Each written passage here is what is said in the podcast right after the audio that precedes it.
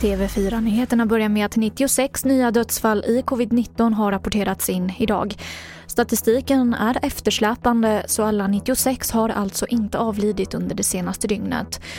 Totalt har 6 321 personer dött i sjukdomen i Sverige. Regeringen vill göra det lättare för skolor att använda sig av fjärr och distansundervisning. Det här sa utbildningsministern Anna Ekström under en pressträff tidigare idag. Och ändringen kommer att gälla från och med nu på måndag. Det är två saker som jag vill vara väldigt tydlig med. För det första, det ska inte förekomma mer fjärr och distansundervisning i gymnasieskolan än vad som behövs.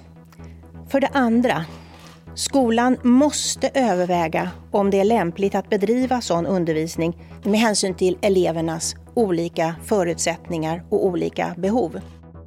Och jag avslutar med att idag presenterades årets julvärd.